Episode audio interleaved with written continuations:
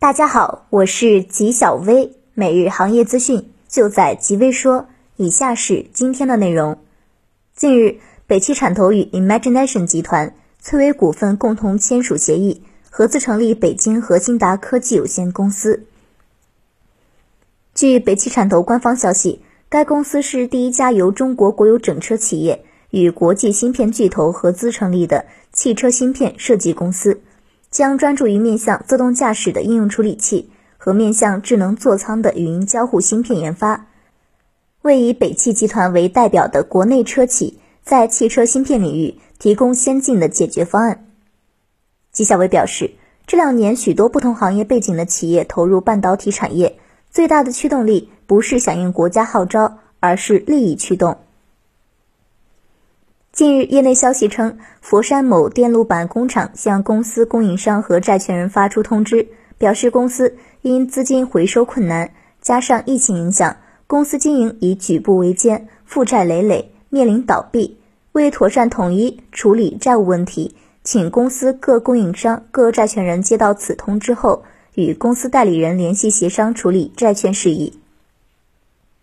吉小薇觉得，疫情会加速许多行业的洗牌，对中国产业升级未必是坏事。雷军坦言，8年前决定投入巨额资金做云计算，确实冒了巨大的风险。当时只有阿里在做，其他巨头也不认可。而金山云的上市，也意味着自己8年前的战略取得了阶段性的成功。不过，雷军认为，中国云计算市场与美国相比，仍然处于早期阶段，远远没有爆发。金山云上市之后，下一阶段的目标是迅速扩大规模，获得10倍以上的增长。吉小薇认为，从金山云在美上市大涨，至少可以看出华尔街不相信中美会脱钩。据外媒报道，受新冠病毒疫情影响，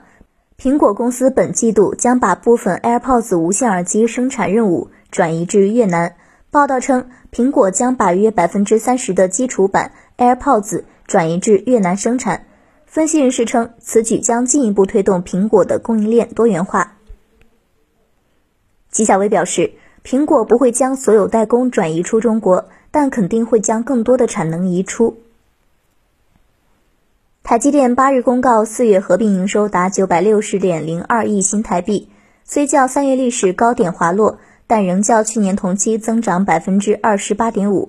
业内人士指出，虽然大客户苹果维持习惯，将去年下的订单提前在今年3月份拉货完毕，使得台积电3月基期垫高，不过4月仍有海思、联发科等7纳米订单帮助，因此表现符合市场预期。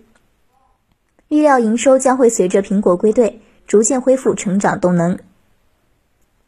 吉小薇觉得， iPhone 这几年不温不火，希望今年新 iPhone 能够更具创新性。天风国际分析师郭明奇发布的最新预测显示，受新冠肺炎影响，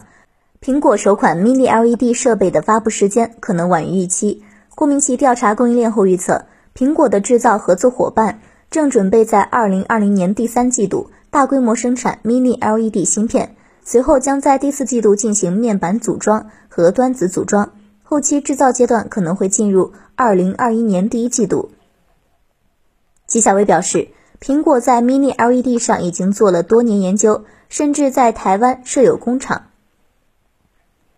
三星公司具有强大的技术实力储备，这也保证了三星在半导体市场中始终屹立不倒。随着摩尔定律演进到3纳米工艺，三星选择挑战 GAA 器件架构，与台积电的器件展开搏斗。那么在3纳米架构中，究竟是台积电的还是三星的更胜一筹呢？让我们拭目以待。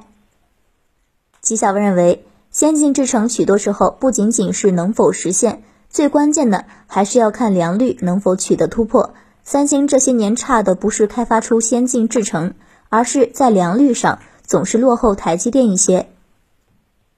以上就是今天的全部内容了，也欢迎各位听众的投稿，我们下期再见。